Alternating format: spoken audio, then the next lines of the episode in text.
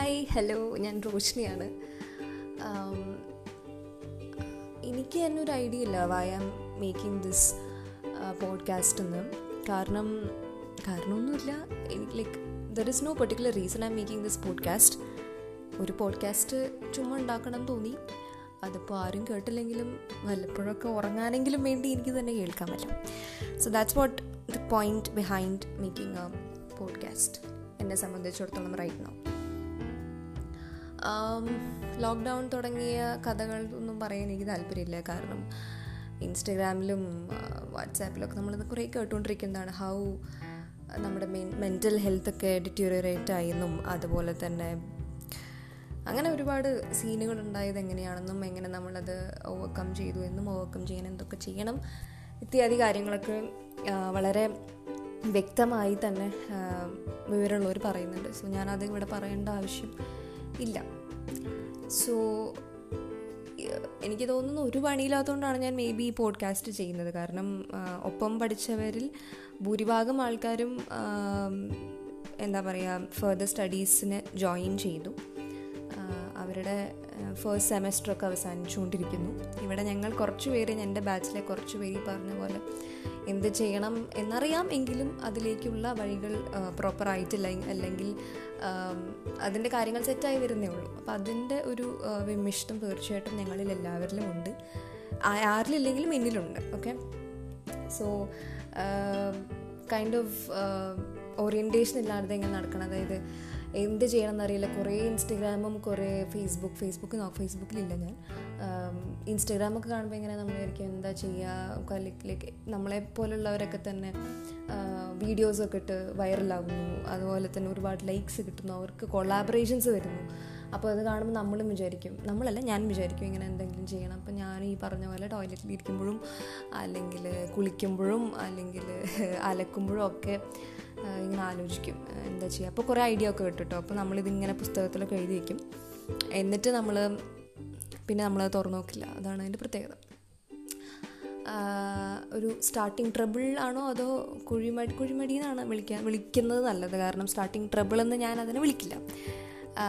അങ്ങനെ അങ്ങനെയാണ് കാര്യങ്ങൾ പോയിക്കൊണ്ടിരിക്കുന്നത്. എന്താ ചെയ്യേണ്ടതെന്ന് അറിയില്ല. അപ്പോൾ അങ്ങനെ കുറേ കഴിഞ്ഞപ്പോൾ ഇൻസ്റ്റാഗ്രാം വിട്ടു. ഇൻസ്റ്റാഗ്രാം വിട്ടു എന്ന് പറഞ്ഞാൽ ഞാൻ അങ്ങനെ മുഴുവനായി പോയി എന്നല്ല ഞാനിങ്ങനെ കുറച്ച് നാൾ അതിൽ നിന്ന് മാറി നിന്ന് നോക്കാം എന്ന് വിചാരിച്ചു. ഇടയ്ക്ക് മാറി നിന്ന് നോക്കാറുണ്ട് ഇടയ്ക്ക്. ഒരാഴ്ച ഗ്യാപ്പൊക്കെ എടുക്കാറുണ്ട്. പക്ഷേ ഇനി എന്നെ സംബന്ധിച്ചിടത്തോളം എനിക്ക് ഭയങ്കര ഒരു ഒരു ലോക്ക്ഡൗൺ ടൈമിൽ വലിയൊരു കൂട്ടായിരുന്നു ഇൻസ്റ്റാഗ്രാം എന്ന് വേണമെങ്കിൽ പറയാം. അപ്പോൾ അതെന്റെ ഒരു ഹാപ്പി സ്പേസ് ആണ് ആക്ച്വലി. അപ്പോൾ ചുമ്മാ എന്നാലും കുറച്ച് നാൾ മാറി നിൽക്കാന്ന് വെച്ചാൽ അങ്ങനെ മാറി നിന്നു അങ്ങനെ മാറി നിന്നപ്പോൾ ഒരുപാട് വേറെ കാര്യങ്ങൾ എന്താ ചെയ്യാന്ന് ആലോചിച്ചു.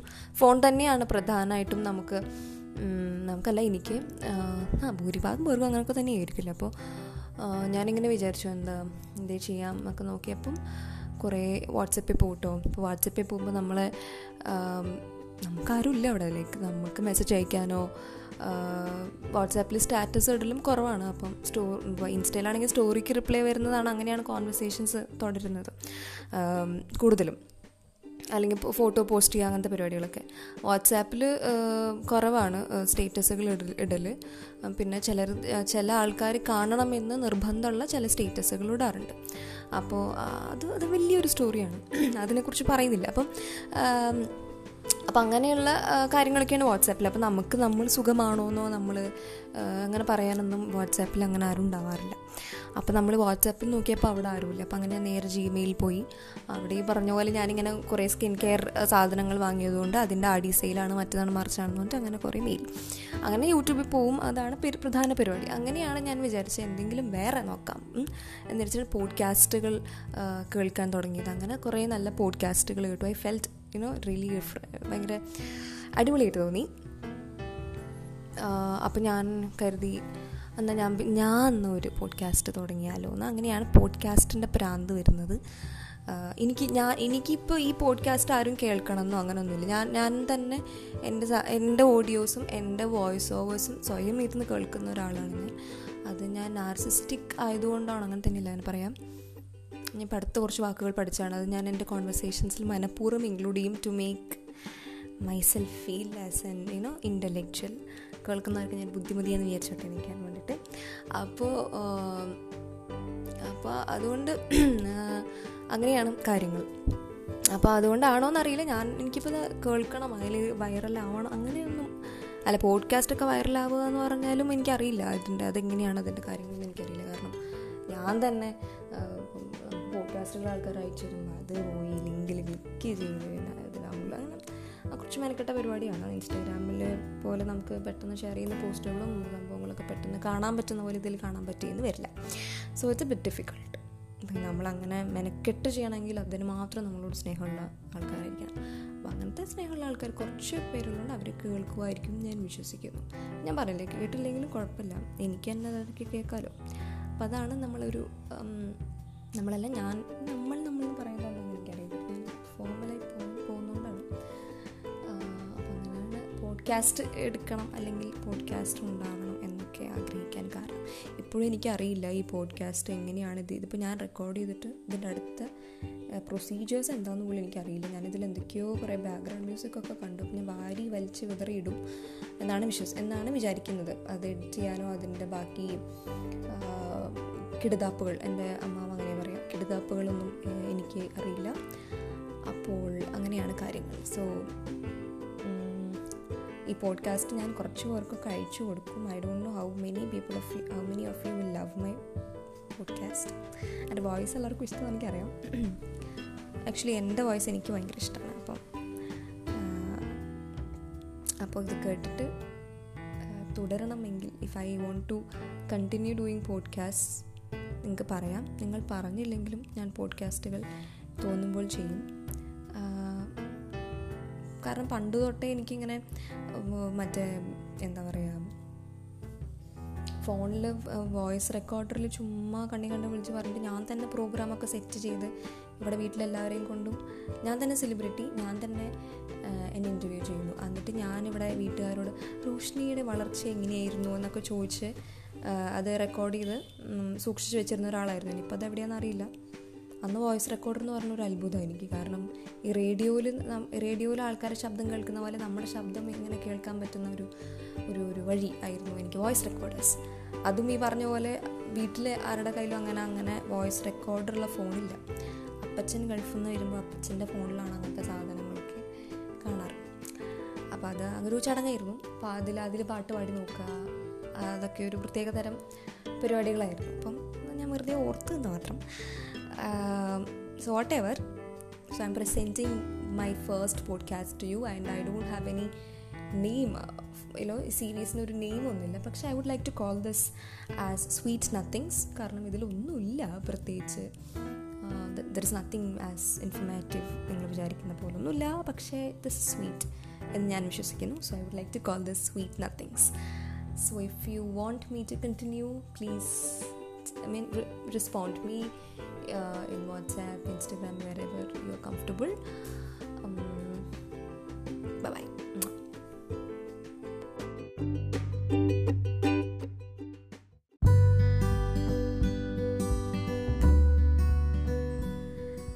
Welcome to yet another episode of sweet nothings of Roshni so ഇന്ന് ഞാനൊരു ഒരു വെറൈറ്റി എപ്പിസോഡായിട്ടാണ് വരുന്നതെന്നൊന്നും പറയാൻ പറ്റില്ല. ഒരു ഒരു ക്ലീശ സാധനം തന്നെയാണ് പക്ഷേ എനിക്കിത് വളരെ സ്പെഷ്യലാണ് ഓൾസോ ഒരുപാട് പേര് എന്റെ ആദ്യത്തെ പോഡ്കാസ്റ്റ് കേട്ട് ഒരുപാട് നല്ല അഭിപ്രായങ്ങളൊക്കെ പറഞ്ഞു. അതിന് ഒരുപാട് താങ്ക്സ്.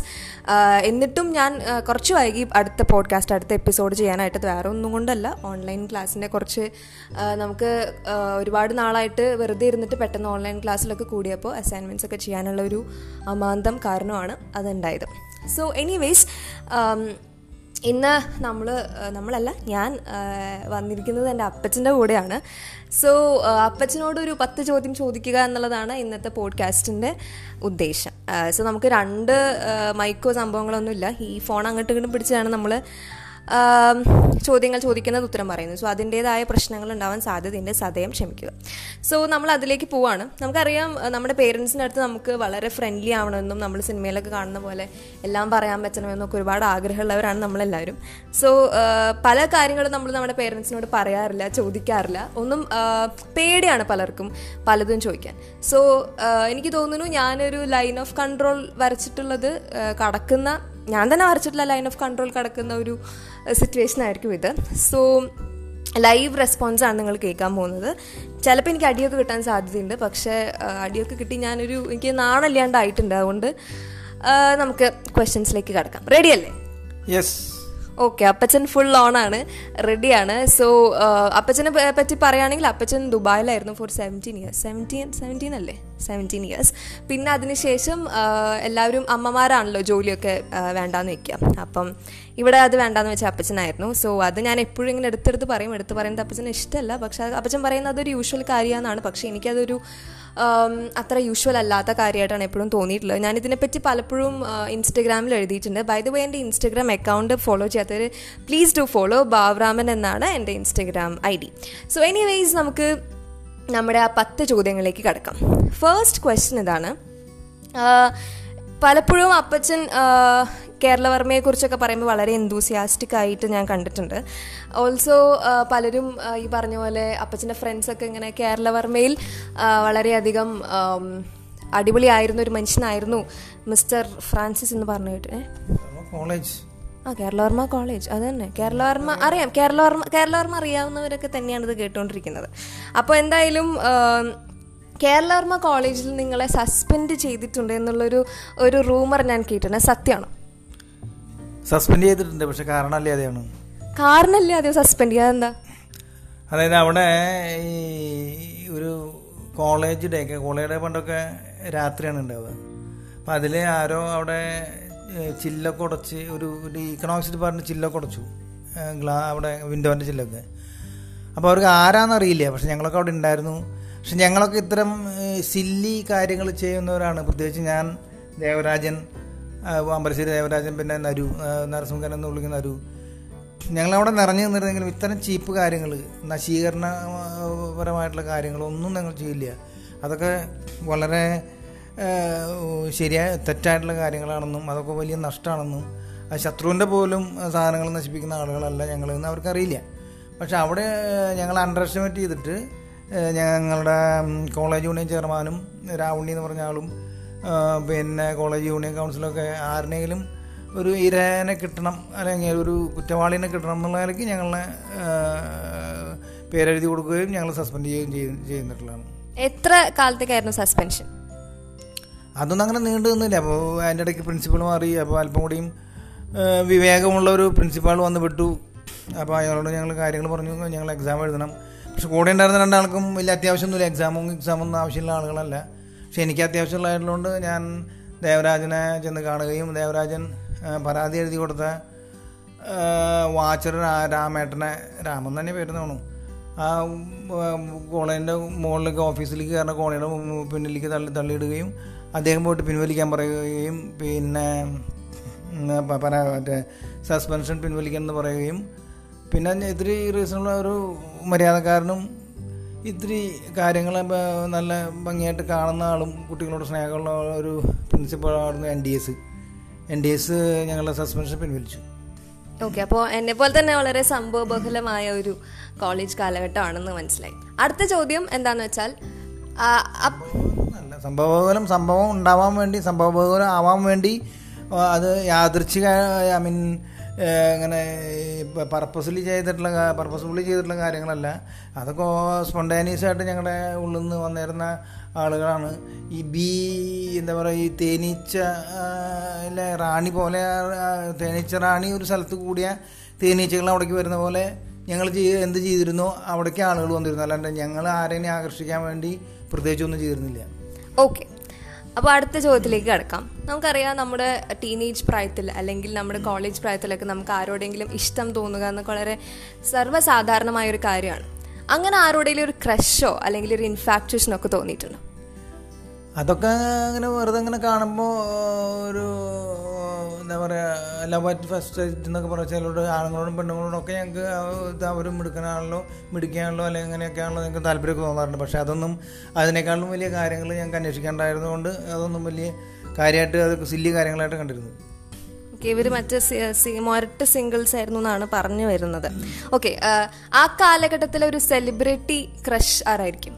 സെലിബ്രിറ്റി അല്ല കോളേജിലെയും അതുപോലെ തന്നെ സിനിമയിലൊക്കെ ഉള്ള ഒരാൾ ലൈക്ക് രണ്ട് രണ്ട് കാറ്റഗറിയിലെ ഓരോരോ ആൾക്കാർ സെലിബ്രിറ്റി എന്ന് പറഞ്ഞാൽ ഞങ്ങൾ ഇപ്പോഴത്തെ നിലയ്ക്ക് കൂടുതൽ കാശുള്ളവർ കാരവനുള്ളവർ അല്ലെങ്കിൽ സ്ഥാനമുള്ളവർ അല്ലെങ്കിൽ വലിയ പൊസിഷനുള്ളവർ അത് സമൂഹത്തിൽ വലിയ പദവി വഹിക്കുന്നവർ അവരേനൊക്കെയാണ് സെലിബ്രിറ്റി ആയിട്ട് ഇപ്പോൾ കാണുന്നത് ഞങ്ങൾക്ക് അന്നും പലരും അങ്ങനെ കണ്ടിരുന്നു. പക്ഷെ ഞങ്ങൾക്ക് അവരെ ഒന്നും മൈൻഡ് ചെയ്യാൻ മൈൻഡ് ചെയ്യാൻ ഞങ്ങൾക്ക് പോയിരുന്നില്ല. അവരുടെ വലുപ്പത്തിലല്ല ചെറുപ്പം കൊണ്ട് ശ്രദ്ധ പിടിച്ച് പറ്റാൻ പറ്റുന്ന ആളുകളെയാണ് ഞങ്ങൾ സെലിബ്രിറ്റികളായിട്ട് കണ്ടിരുന്നത്. സെലിബ്രിറ്റികൾ പല ഉണ്ടായിരുന്നു നടന്മാരുണ്ടായിരുന്നു ഗായകരുണ്ടായിരുന്നു അവരുണ്ടായിരുന്നു. പക്ഷെ അവരുടെ കഴിവിനെയാണ് അവർ അനുഭവിച്ചിരുന്ന സുഖ സൗകര്യങ്ങളുടെ പേരിലല്ല ഞങ്ങൾ സെലിബ്രിറ്റികളായിട്ട് അവരെ കണ്ടിരുന്നത്. ഓക്കെ അപ്പോൾ അങ്ങനെ ഒരാളുടെ ആരോധ ആരാധന തോന്നിയത് ആരോടാണ്? അന്നത്തെ നടന്മാരെ എന്ന് പറയുമ്പോൾ നെടുമുടി വേണുവിനോടൊക്കെ അല്ലെങ്കിൽ ഞാൻ ഞാൻ അതല്ല ക്രഷ് ആണ് ഉദ്ദേശിച്ചത്. അല്ലാണ്ട് ക്രഷ് മീൻസ് ഒരു ഇഷ്ടം. ഒരു ഒരു ഇങ്ങനെ അവരെ കാണുമ്പോൾ ഹൃദയത്തിൽ ലഡു പൊട്ടുക എന്നൊക്കെ പറയില്ല അത്. അങ്ങനെ ലഡു പൊട്ടോ എന്ന് ചോദിച്ചാൽ പൊട്ടിയിരുന്നില്ല. അങ്ങനെ അങ്ങ- അത്തരം ലഡുകൾ ഞങ്ങൾക്ക് പൊട്ടിയിരുന്നില്ല. എന്നെ സംബന്ധിച്ചിടത്തോളം. ഓക്കെ രാഷ്ട്രീയമായിരുന്നു ആ ലഡു പൊട്ടൽ എന്ന് പറഞ്ഞാൽ സത്യമാണ്. പോളിറ്റിക്സ് അല്ലെങ്കിൽ സ്റ്റേജ് പ്രോഗ്രാം അല്ലെങ്കിൽ കല അങ്ങനെയുള്ള കാര്യങ്ങളിലാണ് കൂടുതൽ താല്പര്യം. ഓക്കെ എലക്ഷന് പങ്കെടുത്തിട്ട് ആ, നിന്നിട്ടുണ്ടായിരുന്നല്ലോ. കേരളവർമ്മ കോളേജ് പഠിക്കുമ്പോൾ അതിന് തോറ്റു എന്നാണ് എന്റെ അറിവ്. ആ ഒരു എക്സ്പീരിയൻസ് വളരെ ബ്രീഫായിട്ട് പറയാൻ പറ്റും. നമ്മുടെ എപ്പിസോഡ് ഭയങ്കര നീണ്ടു പോകാൻ സാധ്യതയുണ്ട്. അപ്പം ബ്രീഫ് ആക്കാൻ പറ്റും. ഇനിയും ചോദ്യങ്ങൾ ബാക്കിയുണ്ട്. എലക്ഷനിൽ നിന്ന് ജയിക്കുക വ്യക്തിപരമായിട്ട് എനിക്കൊരു സ്ഥാനം കിട്ടുക എന്നുള്ളതിൽ എനിക്ക് വലിയ കാര്യമൊന്നും ആയിരുന്നില്ല. എന്റെ പാർട്ടി ജയിക്കുക എന്നുള്ള വലിയ താല്പര്യമായിരുന്നു. അതിന്റെ പേരിൽ അതിന്റെ ഒരു ശരിക്കും അതിന്റെ വേർഡിങ് പറഞ്ഞാൽ ടീമിന് ഗ്ലാമർ കിട്ടാനെന്ന് പറഞ്ഞിട്ടാണ് എന്നെ നിർത്തിയത്. അതായത് എനിക്ക് ഗ്ലാമർ ഇല്ല എന്നുള്ളത് എനിക്കറിയാം. പക്ഷെ അവർക്ക് തോന്നിയിട്ടുണ്ടാവാം. പക്ഷേ ഞാനും പകുതി ആൾ പകുതിയോളം ആളുകൾ അന്ന് തോറ്റു. ഞാനും അതിൽ ഒരാളായിരുന്നു. ഓക്കെ. അടുത്തത്. ആരാവാനായിരുന്നു ആഗ്രഹം? അതായത് ഒരു അംബിഷൻ ഉണ്ടാവുമല്ലോ ലൈഫിൽ എല്ലാവർക്കും. ഇന്നൊരു പൊസിഷനിൽ എത്തണം എന്നൊരു ആഗ്രഹമൊക്കെ ഉണ്ടായിരുന്നുണ്ടാവാം. അത് എത്തിയോ ഇല്ലയോ എന്നുള്ളത് വേറെ കാര്യം. പക്ഷെ ഒരു ആഗ്രഹം എന്തായിരുന്നു? അംബിഷനൊന്നും പഠിക്കുന്ന കാലത്ത് ഉണ്ടായിരുന്നില്ല. അത് ഉണ്ടാക്കണമെങ്കിൽ റോൾ മോഡൽസിനെ കാണണം.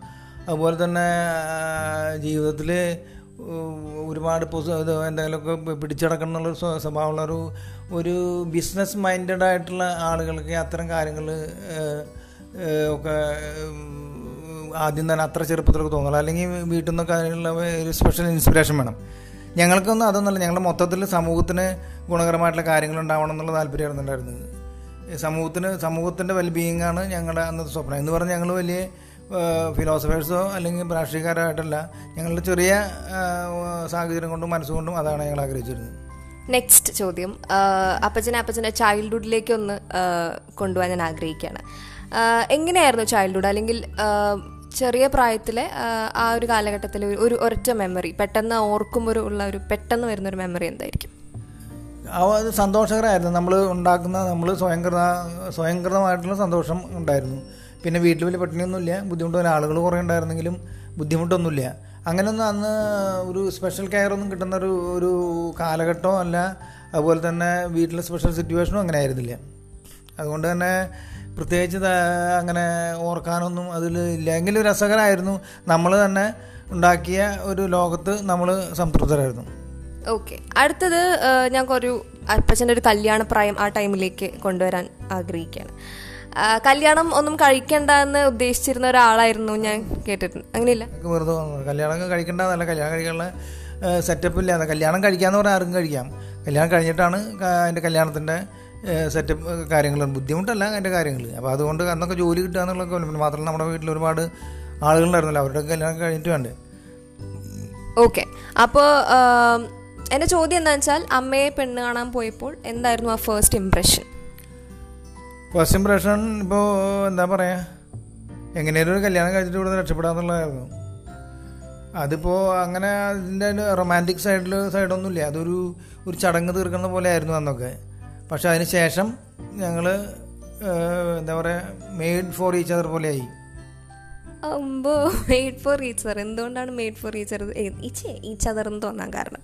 അത്ര അതായത് ഒരാളെ നമ്മൾ ഇഷ്ടപ്പെടുന്നത് അങ്ങനെ വെച്ചാൽ അവരത്ര നമുക്ക് വേണ്ടി സാക്രിഫൈസ് ചെയ്യുന്നുണ്ടോ സഫർ ചെയ്യുന്നുണ്ടോ അതുപോലെ നമ്മൾ അംഗീകരിക്കുന്നുണ്ടോ അതുപോലെ തന്നെ നമുക്ക് അങ്ങോട്ടും കൊടുക്കാൻ തോന്നും. ഒരാളിനെ വെറുക്കാൻ പറ്റാത്ത വിധത്തിൽ അവർ നമ്മൾ സ്നേഹിക്കുകയും സഹകരിക്കുകയും ചെയ്യുമ്പോൾ നമുക്ക് അവിടെ സ്മാർട്ട്നെസ്സും എല്ലാം കാണാൻ എല്ലാം കാണാൻ പറ്റും. ഓക്കെ അപ്പോൾ ഞാൻ അപ്പച്ചന്റെ മറ്റേ വെഡ്ഡിങ് വീഡിയോ ആൽബം അല്ല ആൽബം അല്ല വീഡിയോ കണ്ടിട്ടുണ്ട്. അപ്പോൾ അതിൽ മറ്റേ എഴുന്നില്ല മാളിക മേലെ തന്തന തന്തന എന്ന് പറയുമ്പോൾ അപ്പച്ചൻ ഡ്രസ്സ് മാറുന്ന ഇതൊക്കെ കാണിക്കണം അപ്പോൾ വെഡ്ഡിങ് ഇന്നത്തെ പോലെ അന്നത്തെ വെഡ്ഡിങ്ങിന്റെ അത്ര ഈവൻഫുൾ ഒന്നും ആയിരുന്നുണ്ടാവില്ല. എങ്കിലും എങ്കിലും വെഡ്ഡിങ് ഡേയുടെ സമയത്തുണ്ടായ ഒരു ഫേവററ്റ് തിങ് അല്ലെങ്കിൽ മെമ്മറബിൾ തിങ് എന്തായിരിക്കും? ഫേവറേറ്റ് മെമ്മറബിൾ ഒന്നുമില്ല. ഒരു കല്യാണം കഴിഞ്ഞ കല്യാണത്തിന്റെ ചടങ്ങും അതിന്റെ ആർഭാടങ്ങളും അതിന്റെ പ്രൗഢിയും അല്ലെങ്കിൽ അതിന്റെ പ്ലഷറും ഒക്കെ ആലോചിച്ച് നോക്കുമ്പോൾ ഒരു കല്യാണം കഴിഞ്ഞു എന്ന് എനിക്ക് തോന്നുന്നില്ല.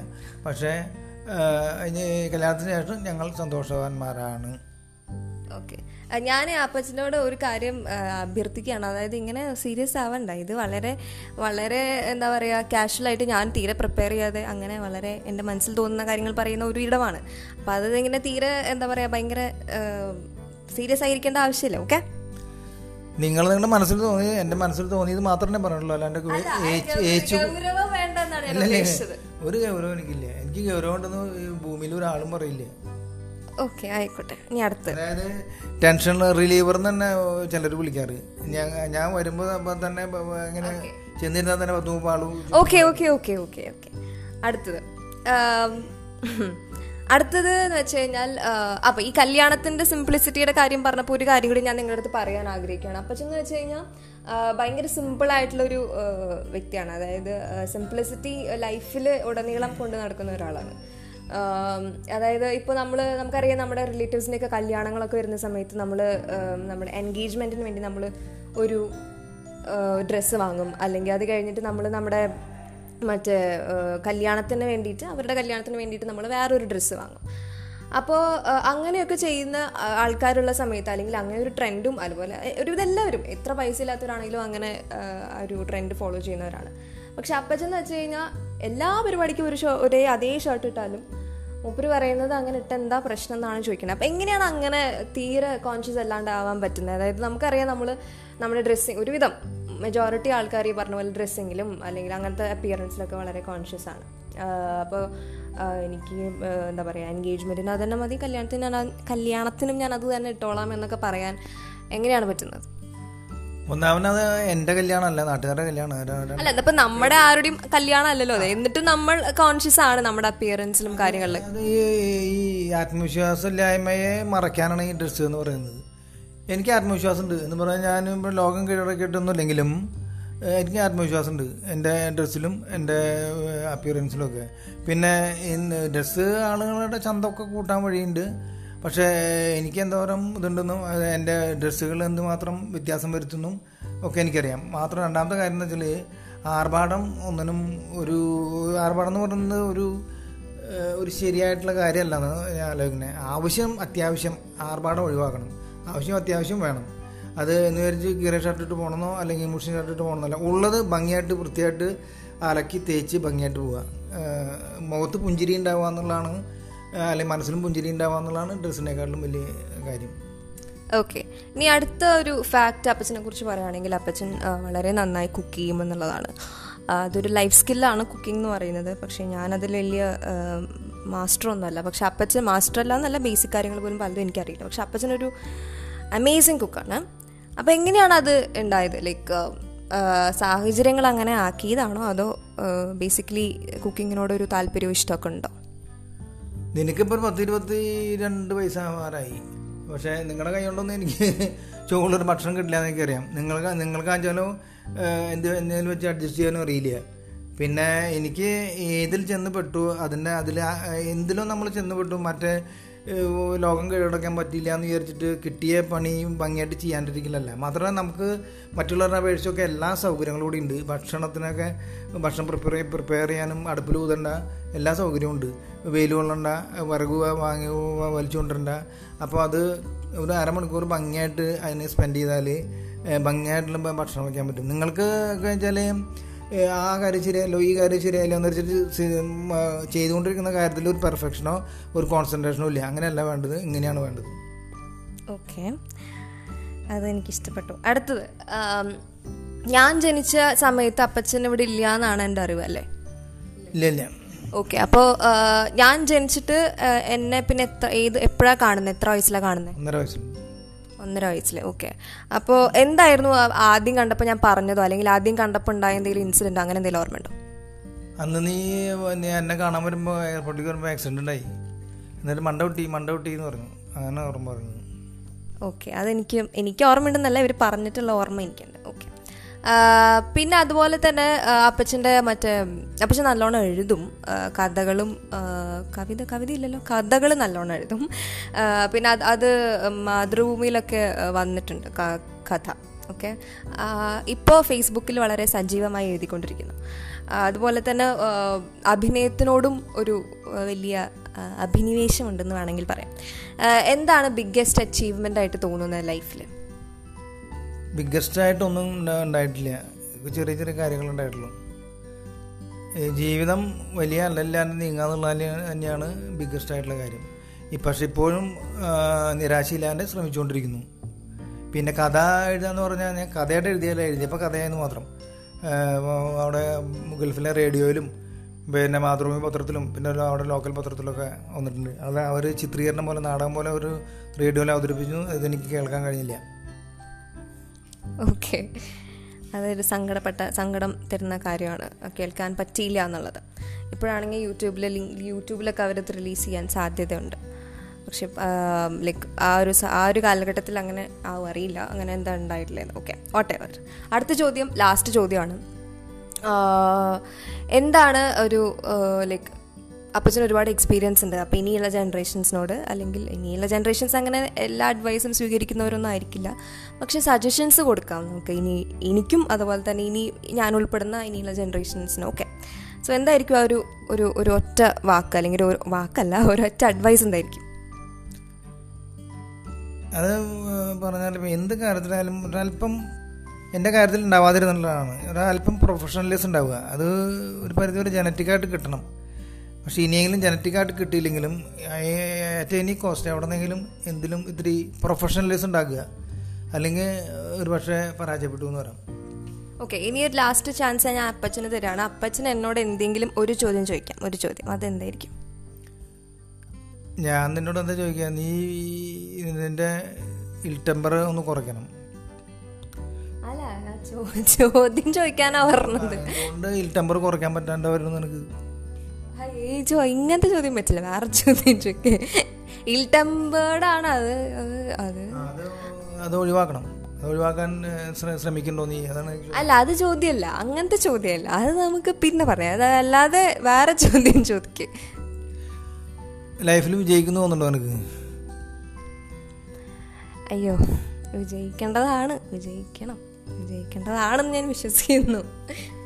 സോ ദാറ്റ്സ് ഇറ്റ് ഇന്നത്തെ നമ്മുടെ എപ്പിസോഡ് ഇവിടെ അവസാനിക്കുകയാണ്. ഇതൊരു വളരെ വളരെ സിമ്പിൾ വളരെ എന്താ പറയുക എനിക്ക് വളരെ സ്പെഷ്യൽ ആയിട്ടുള്ള ഒരു എപ്പിസോഡായിരുന്നു I don't know how you people will take it പക്ഷെ എന്തായാലും നിങ്ങളുടെ സപ്പോർട്ട് ഞാൻ തുടർന്നും പ്രതീക്ഷിക്കുന്നു. This is sweet nothings of Roshni bye